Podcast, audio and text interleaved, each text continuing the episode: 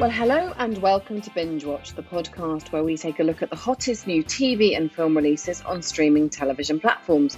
I'm Hannah Fernando, the editor of Woman magazine. And I'm Ian McEwan, writer on TV and Satellite Week magazine and whattowatch.com. And today we're looking at the new releases for the week starting Friday, the 15th of April 2022, including BritBox's Agatha Christie Whodunnit, Why Didn't They Ask Evans, and Catherine Tate's new Netflix prison comedy, Hard Cell. And we'll also be checking out Apple TV's anthology of feminist fables, Roar, and catching up with the Kardashians as they move into their new TV home on Disney Plus. But first, Ian, what is in the news? Charlotte Ritchie uh, of Ghosts fame. Well, she's going to join the cast of one of my favourite Netflix shows, You, She's going to play an art gallery director called Kate who crosses paths with serial killer Joe Goldberg. What else is in the news, Hannah? Well, Apple TV Plus is making a nine part thriller called Dark Matter, and it will be based on Blake Crouch's fantasy novel, which follows a physicist played by Joel Edgerton who is kidnapped and ends up living in a frightening parallel world. Ooh, Ooh. okay. well, We've got quite a varied selection this week. We've got a bit of comedy, we've got a who done it, we've got a reality show, and some feminist fables.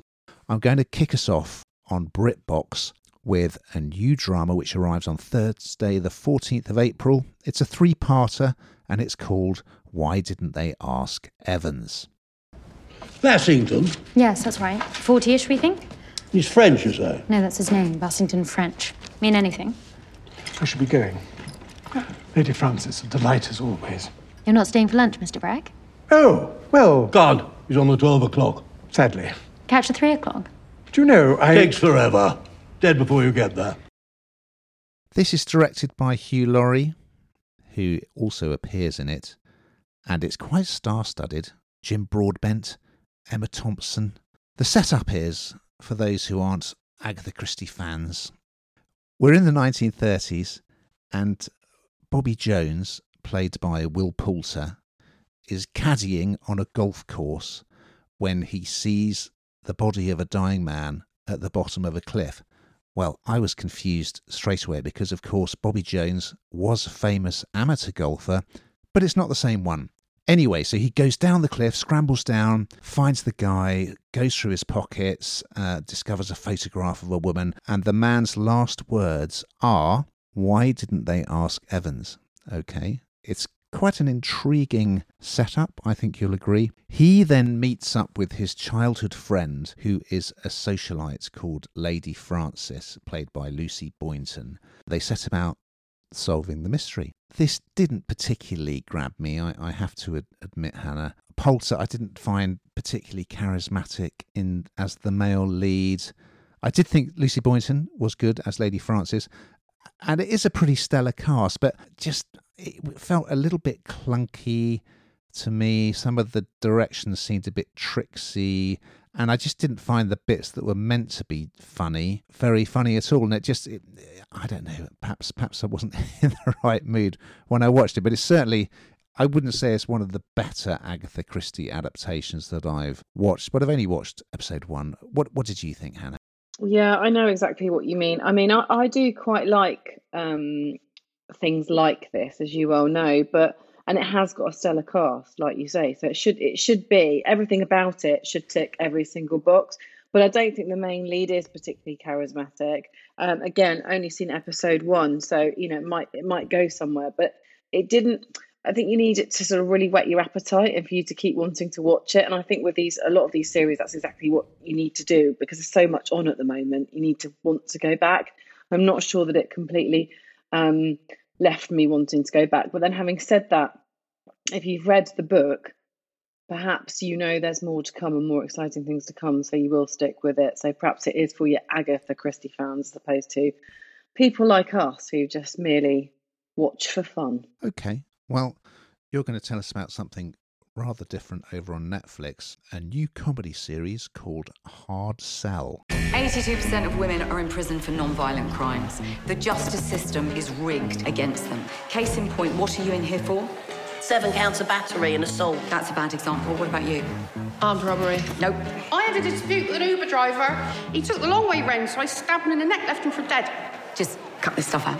This is a, an outing for Catherine Tate. Now, I don't know if she's a divisive character or not. I, I really quite like her, but I think some people can find her a little bit irritating, and perhaps a lot of the uh, things that she's done before and the characters that she's played before, perhaps they got a bit tired and exhausted, and and, and, and we'd had enough of her for a while. But anyway, she's she's back, and um, she's played so many different characters, hasn't she? Like I just said, like the foul mouthed Nan and the bothered Lauren, and there are so many signs of that in this series. So there are six episodes. As I say, it's called Hard Cell, and it's a mockumentary, and it's set in a very in a fictional female prison, and uh, Catherine Tate plays a variety of different characters, and again, it sort of annoyed me that she did that. I kind of wanted her just to stick with one character actually, but it, it does all. I guess it all becomes about her. So she wants to she wants to implement some very off-piste ideas in this prison, and she wants to show that that women aren't really as bad as uh, as perhaps that they might have might seem to be in there. And she wants to kind of change the whole opinion of women in prison and, and make them rehabilitate them i suppose in a way that that men running the place wouldn't necessarily have thought of. And so you know i don't know it, it is funny at times. Do i did it make me belly laugh and roar with laughter no, I, I, I don't think it did particularly, and I sort of was expecting it to. Um, you've got a little outing from Heather off EastEnders in there, if you like EastEnders. Um, Heather uh, joins the cast for a bit. For yeah, for me, it's something to watch. Did I love it? No, and I feel a bit bad saying that, Ian. What did you think? Well, I was really looking forward to it as well, and I am a big fan of Catherine Tate. I think she's really talented, and I did enjoy watching her play these different characters because she plays, as you said, the warden. She plays one of the male prison guards, and she plays quite a few of the inmates. Uh, I think this does owe quite a lot to The Office, um, the mockumentary format, and a lot of the kind of mannerisms and the characters really reminded me of The Office. I didn't find myself belly laughing particularly, um, but I think it's quite a good premise that she's um, she's trying to get the she's trying to rehabilitate the the inmates by getting them to be in a production of West Side Story, which um, Heather from EastEnders is going to direct. So I didn't realise that the the prison guard Marco, who she plays, I didn't realise that that was supposed to be a bloke but um, I'm quite confused. I'm quite a confused person anyway. But um, yeah, I'll give it the benefit of the doubt. I think it's very difficult. Episode one of any new comedy, I think, is is always quite well, literally a hard sell. Um, so I, I would I would stick with this because I do I do very much like Catherine Tate, and of course she was in the American version of The Office by coincidence. Um, so yeah, I will. Um, I'll certainly watch another ep for sure.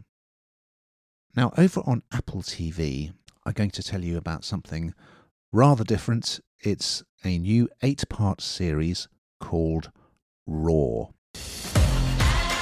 You want to take revenge like a man, you gotta dress like one. Or not take revenge is the other option. I met someone. Oh my god. Is he married? No. Uh, do you want dessert? I will do bedtime. That's a risky move, promising bedtime. Now, I was wondering if I should have given this to you, Hannah, because it is a darkly comic anthology of feminist fables. Uh, it's from the creators of the brilliant Netflix female wrestling series Glow, which I absolutely loved. And it's adapted from Cecilia Ahern's book. There's a pretty stellar cast. You've got Nicole Kidman, Betty Gilpin, you've got Meera Syal, and each episode is self-contained and it's just the kind of dreamlike scenarios there's some great ideas in there so there's one there's one episode where a trophy wife there's a trophy wife and she literally her husband builds a big shelf for her to sit on which is a I think is a very funny idea. And Meera Syal is in an episode where she's she doesn't like her husband, so she kind of takes him back to the shop. It arrives on Friday, the 15th of April. The first episode is about um, a black female writer who arrives to discuss a film adaptation of her book, which is, a, I think it's a memoir. The premise is, which is again is a clever idea. The premise is that the the, the white men stop being able to see her or hear her. So she sort of becomes invisible to them. But it did take quite a long time to set up because she she arrives from the airport, she's taken to the place that she's staying, and it's it, oh, it's quite slow. And they don't actually have that long to get to the meat of the story. But I think they're really clever ideas, and it's a great cast. So yeah, I think it's worth checking out. I think maybe they should have started with the with the Betty Gilpin episode about the trophy wife. But anyway, what what did you think about this, Hannah? Yeah, I mean, I'm I'm a bit of a fan of Cecilia Ahern, so you know it was always going to be a bit of a, a hit probably for me. And as you say, the cast is absolutely great. Um, it takes a little while to get going, I think, and it does sort of tackle some tackle some quite sort of big issues, doesn't it? You know, the femi- the feminist sort of issues, the you know gender issues that we talk about. It, it tackles absolutely everything on every level. So um, it, it's funny in places. It's quite clever. Um, and it's really quite different, and I think that's probably what I like about it. Actually, is that it is quite different. I don't think anyone else is doing anything quite like it. So, I, it probably is a bit marmitey for people, but I certainly enjoyed it. Okay, well, as you know, Hannah, I very much like to live life out of my comfort zone. And um, I couldn't be much more out of my comfort zone than talking about our final offering for this week, arriving on Disney Plus. It's The Kardashians. Life without cameras was a big change for us. I think it's time to see a whole new side of the family.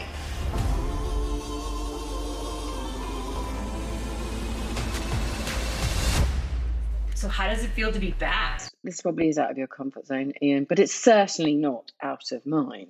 Um, I have been writing about this family for many years, um, and this is their brand new reality show. They had a bit of a hiatus. It doesn't feel like they have because, of course, they they fill the column inches, don't they? Despite not necessarily being on TV that much, but everything's moved on as it would in the Kardashian household. Um, you've got the whole Kanye and Kim marriage that's broken down and her moving on with a new man. You've got Kourtney moving on with a new man. You've got Khloe still with the old man. He's not literally old, but the old boyfriend um, and trying to work things out. And of course, you, it's a snapshot into a world that it's true escapism. I mean, it, it kind of is is revolting on so many levels, but also so addictive because you you can't believe that people live their life like this. I mean, there's I guess it's just so much money and losing hilariously all sense of reality, despite this being a reality show. And there's one scene where you know Kim says, you know, it's just about we've learned now. It's just about being yourself. And and, and I listen to those words. I think this is you. This is actually you. They've almost become. Eh, I don't know, just a it's like a fictional character, but they they they are those people now, and the life they lead is just absolutely incredible. So a snapshot into into how the other half live is or celebrity lives is is quite unbelievable, and this just basically takes you again on another journey with the Kardashians. And if anyone who likes the Kardashians, you'll get they. The great thing about this is they don't really hold back. So if you're not quite sure what's going on with Kim and Kanye, you're going to find out. Not one for you, is it, Ian? Well, I mean, I do enjoy quite trashy TV at times, uh, as you know, but I was very much a stranger in a foreign land in this one. I mean, I, I, I am aware of Kim Kardashian, I'm aware of Caitlyn Jenner. That's about it. I don't really understand why the Kardashians are famous or what's interesting about them. I know that Kardashian Sr. was a good friend of O.J. Simpson's. It's a complete mystery to me. I've never followed anything to do with their their careers or their lives, so I just I didn't I didn't really know what was going on. I didn't really care. I didn't find them interesting. But hmm. you know, it's just not my it's just not my in my wheelhouse, as they say, and you know that's fine. I'm sure other people absolutely love it. So, so good luck to them, I say. Honestly, it's like you just have to kind of. It's an assault on the senses, Mm-hmm. really, watching something like that. But I talk about addictive. It is. Who is the man with uh, lots of tattoos, including all over his bald head? Pete. Uh, Pete. Um. Well, Kim's is Pete Davidson. Um, and then Kourtney Kardashian. Hang on, what's her boyfriend's name? Hang on, wait a minute. I'll tell you a sec. Well, he caught my eye, and I did like the look of him. I will say that. Travis Barker. Yeah, so her yeah, the guy that's caught your eye with the with the, the tattoos is, is Travis Barker. He's um, an American drummer, and he has got tattoos kind of all over his head. And I think it was a very unexpected relationship because, of course, she was with the father of her children, Scott Disick, for a while, and he went off. And we the, this is the bizarre thing: she's moved on. He's to a degree moved on with lots of different women. We've seen him, you know, with all sorts of different women, and yet he's still part of the show. just bizarre. I knew I was asking the right person. So shout out to my man Travis. So we've mm-hmm. got to that point, Hannah, where you share with us your binge watching choices from the past week. So what were they? Well, I'm well and truly uh, binging on Bridgerton now, um, as I knew I would be. um, it does live up to the first series, which is good. We've talked about this before. I'm re- really enjoying it. Um, and also, uh, because I didn't watch them at the time, I've been doing a bit of catch up on Saturday Night Takeaway. They make me laugh, they are funny. Well, I was very pleased to see the return of Travel Man, but of course now Richard Ayoade has departed as the host, and the lovely Joe Lycett has taken over. And the first episode, to my joy, was another of my favourites. James Acaster was the guest, and they were going to Bilbao and San Sebastian, and it was just, it's hilarious. It's an absolute delight. If you like those two guys, check it out. Now, we've just got time to look ahead to next week's offering. So, what are we going to be talking about, Hannah? Well, it's the end of the road for Bob Odenkirk's dodgy lawyer as Breaking Bad prequel Better Call Saul returns for a final series. I love that show. And Boy Meets Boy in Heartstopper, a new romantic drama based on a comic book series, also on Netflix. So we look forward to those and more, but in the meantime. Watching.